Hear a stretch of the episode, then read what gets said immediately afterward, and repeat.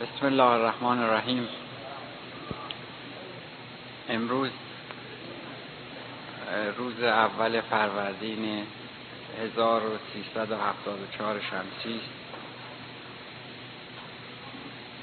من این عید بزرگ ملی رو به تمام هموطنان عزیز و خصوصا برادران و خواهران ایمانی تبریک عرض می‌کنم. این عید یکی از اعیاد بزرگ ماست که حضور معصوم یعنی امام ششم علیه السلام عرض می‌کنند و در مورد اون و تأیید اون از ایشون سوالاتی می‌کنند. و به طور کلی ایشون در مورد این مطلب عید رو تایید می‌کنند. عید نوروز رو تایید می‌کنم. و قبل از اون که عرایزم رو شروع کنم از اونجایی که قصد نداشتم امروز در حضورتون باشم فکر نمی کردم که توفیق شرفیابی خدمت برادران عزیز رو داشته باشم. مطالب خودم رو شب جمعه عرض کردم. ولی از اونجایی که احتمال میدم ادهی تشویه نداشتن در شب جمعه مختصریش رو تکرار می‌کنم و بعد عرایزم رو خاطره میدم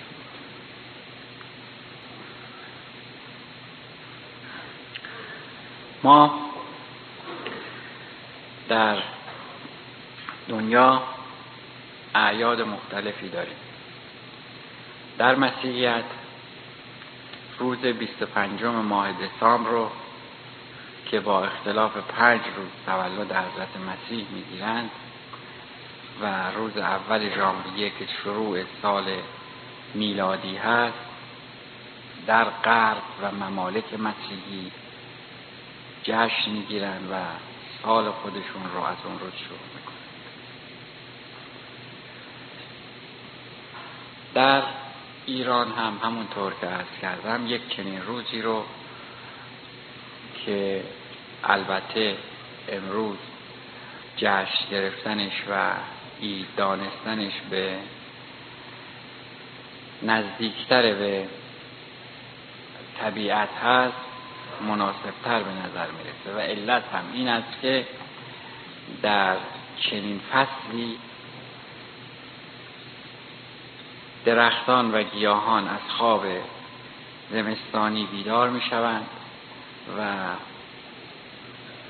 شروع زندگی تازه خود تازه برای خودشون می کند و این زندگی تازه می تواند برای ما عبرتی باشه که ما هم در زندگی خود تحویل و تحول ایجاد کنیم و زندگی تازه رو در این تحویل تحولی که گیاهان که از زمین رویدند و انجام دادند ما همین تحویل تحول رو در زندگی خودمون ایجاد کنیم.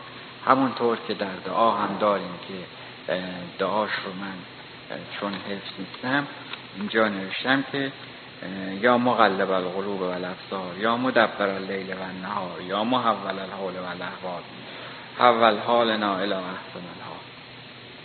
در تمام این دعا که مخصوص وقت سال تحویل هست تمام دعا این است که خلاصه دعا خداوند رو مخاطب قرار میده و می کند که خدایا این تو هستی که حال ما رو تغییر میدی. این تو هستی که قادر هستی حال ما را به بهترین نحوی تغییر بدی. این تو هستی که حال همونطور که درختان را که حدود سه ماه زندگی خودشون رو فراموش کردن و یا به حالت مرده در آمدن دوباره به زندگی برمیگردانی دوباره اونها برگ میدن برگ می‌روی از اونها میوه میدن و بارور میشن. تو هم قادر هستی انسانها رو به این روز در بیاوری و میوه بدی و برای اونها زندگی جدیدی رو در نظر بگیری. البته ما اینجا یک مسئله رو من فراموش کردم که عرض کنم. در اسلام ما یک اعیاد دینی داریم و یک اعیاد مذهبی. اعیاد دینی ما همانند عید فطر است که نماز عید فطر رو اقامه می کنیم بعد از اتمام ماه مبارک رمضان به شکرانه این که موفق شدیم یک ماه تمام رو روزه بگیریم و این توفیق رو خداوند عنایت فرمود که ما در این یک ماه موفق به انجام فرایض دینی خودمون شدیم به شکرانه این یک ماه روزه می‌گیریم. و عید دومی که دو عید دینی داریم که این دو عید نماز داره عید دیگر آن عید قربان هست. در عید قربان هم همانند عید فطر هم نماز داره و هم قربانی. البته قربانی برای کسانی که به حج مشرف شدن مستحب است ولی واجب نیست. ولی نماز داره در عید قربان در اینجا با عید فطر یک تفاوتی وجود داره. و اون تفاوت چیست؟ تفاوت در این است که ما در عید فطر دعا می کنیم و از خدا می خواهیم که اون عبادتی رو که خودمون کردیم بپذیره از ما و در حقیقت ران اون ملخی باشه که به پیشگاه سلیمان میاره و اون رو عرضه می کنیم برای پذیرفتن. ولی در مورد عید قربان چنین نیست. اگر در مورد عید فطر برای خودمون دعا می کنیم در مورد عید قربان برای خواهران و برادرانی که موفق به انجام مناسک حج شده برای اونها دعا می کنیم که اونها موفق به مناسک حج شدند و یکی از بزرگترین مراسم عبادی خودشون رو انجام دادن. و بقیه اعیاد ما اعیاد مذهبی هست. تولد ائمه اطهار تولد پیامبر اکرم صلی الله علیه و آله و سلم تولد حضرت حجت حجر الله تعالی فرجه و شریف و همینطور بقیه تولدهایی که ائمه اطهار در موردشون ذکر شده و یکی از اعیادی که ما معتقد به اون هستیم که در جلسه گذشته من فراموش کردم ارز کنم عید ولایت هست. و اون عید قدیر هست که زمانی که پیامبر اکرم صلی الله علیه و آله و سلم از آخرین سفر حجشون یعنی از حجت الوداع مراجعت میفرمودند به سمت مکه سه بار جبریل به ایشون نازل شد و امر خداوند رو ابلاغ کرد که خداوند میفرماید که اگر علی رو به رسالت به خلافت و جانشینی خود تعیین نکنید رسالتت رو به اتمام نرسید در دو بار رسول خدا پاسخی نفرمودن عرض نکردن. برای بار سوم به حالت اتاب آمد. و در این بار که این صحبت شد رسول خدا عرض می‌کنه به جبرئیل که به خداوند عرض کن که علی از قبایل مختلف کشتار زیادی کرده در راه اسلام. و احتمال کشته شدن او هست. و اگر من چنین کاری بکنم احتمال این هست که در زمان حیات خودم حتی او رو از بین ببرم.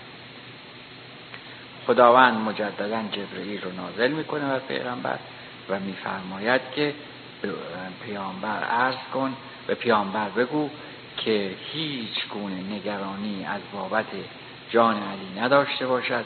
اون کسی که او رو تعیین به این منصب و مقام می‌کنه حافظ جان او هم خواهد پیامبر وقتی چنین مسئله رو میشنوند خیالشون راحت میشه و در محلی به نام خم قدیر خم قدیر در جای میگن که آب جمع میشه و در اونجا اقامت می‌کنن دستور میدن. ادهی که جلو رفته بودن برگردن ادهی هم که از عقب بودن منتظر شدن برگشتن. در اونجا از شطور از جهاز شطور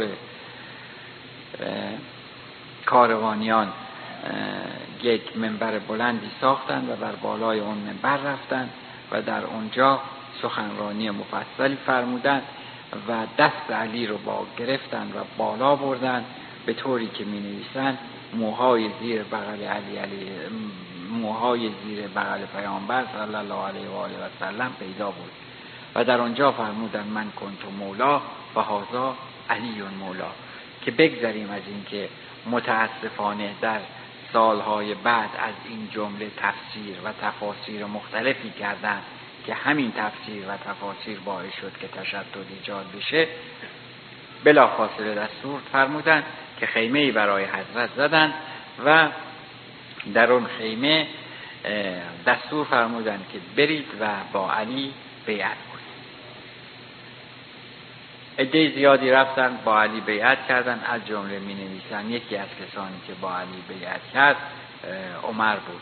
وقتی که با علی بیعت می‌کنه به علی عرض می‌کنه که به به تو یا علی که امروز مولای هر مؤمن و مؤمنه ای شدی ولی خب متاسفانه جز اولین کسانی بوده که شروع مخالفت می‌کنه. این از اعیاد مذهبی و دینی ماست که علاوه بر این که در دین اسلام و مذهب تشیع و اسلام اشعری وجود داره در ادیان دیگر هم وجود داره. ولی ما علاوه بر این که در بین مسلمین و شیعیان اعیاد مذهبی و دینی داریم اعیاد ملی هم داریم. همونطور که از کردم اعیاد ملی ما یکیش همین عید سعید نوروز هست که امروز روز شروع اون هست.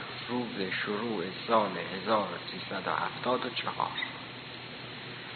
و اما اون چه که مهم است در سال نه سال 1374 در هر در شروع هر سال. انسان اگر به کارنامه یک ساله گذشته خودش نگاهی بکنی و ببینی که چه کرده آیا اون اعمالی رو که انجام داده مورد رضایت او بوده؟ مورد رضایت اولیاء خدا بوده؟ خب انجام. اگر خللی در اون بوده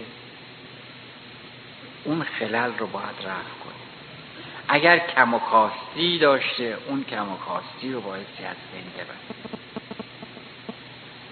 و این برای ما فقرا به دو طریق انجام پذیر است. یک مسئله شریعت. چون ما فقرا معتقد هستیم که شریعت رو به طریق احسن بایستی انجام بدیم. یعنی سلامت یعنی بدون شریعت به هیچ وجه با طریقت راه به جایی نخواهیم بود. یا به عبارت دیگر خیلی سریع هست کنم کسانی که متاسفانه متاسفانه و با کمال شهرساری ادعا می کنند که با راه قلندری ره به جایی خواهند برد علاوه بر اینکه ره به جایی نخواهند برد ره به ترکستان اولین شرط و اولین راه برای رسیدن به مقصود شریعت مقدس اسلام پیروی از پیامبر اسلام صلی الله علیه و آله و سلم و ائمه اطهار علیهم السلام می باشد که این در شریعت و بعد در طریقت. چون ما یک دستورات طریقتی داریم و یک دستورات شریعتی که دستورات طریقتی ما همون دستورات ولایتی است که ما مدعی هستیم که اتصال ولایتی داریم.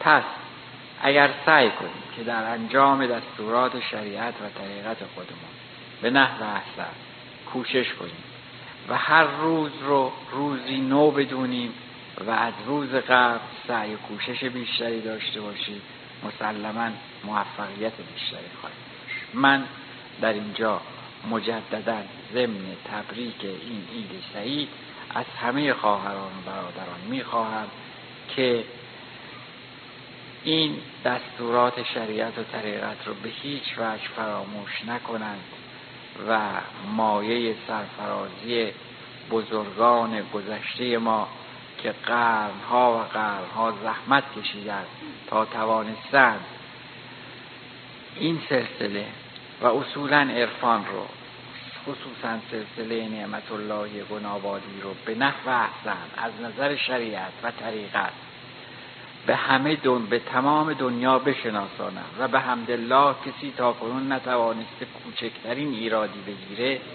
این ما هستیم. که بایستی حافظ و نگهدار اون باشیم. البته حافظ اصلی خداست. هیچ بحث و تردیدی نیست. ولی ما بایستی وسیله باشیم. چطور وسیله باشیم؟ به این ترتیب که دستورات بزرگانمون رو اجرا کنیم. اون چی که بزرگان ما دستور دادن همه رو انجام بدیم. من یک مثال بسیار بسیار کوچیکی خدمتتون عرض می‌کنم و انتظار دارم که همین رو سرمش خودتون قرار من از حضرت آقای رضا علی شاه الله مقام و شریف شنیدم. این مسئله ای نیست که نقل قول کرده باشن برای من. این رو خود ایشون برای من فرمودن فرمودن که یک روزی از آقای سلطان علی شاه یعنی مرحوم آقای شهید چون می‌دونی که کارشون کشاورزی بود و از طریق کشاورزی امرار معاش می‌کردن. رفتن به صحرا برای رسیدگی به کار کشاورزی. از یک قطع زمینی رد شدن و به قطع زمین دیگری رسیدن. به محض اینکه از روی این جو پاشون رو برداشتن و روی جوی دیگه گذاشتن کفشاشون در بردن چون نعله میپوشیدن ایشون نعلینشون در بردن و در اون زمین قبلی این رو تکون دادن خاکش رو ریختن و کاملا پاک کردن خاک رو در اون زمین و آوردن در محل جدید گذاشتن و پاشون کردن و حرکت اطرافیان از ایشون سوال کردن. اون وقتا به ایشون عرض می‌کردن جناب آقا.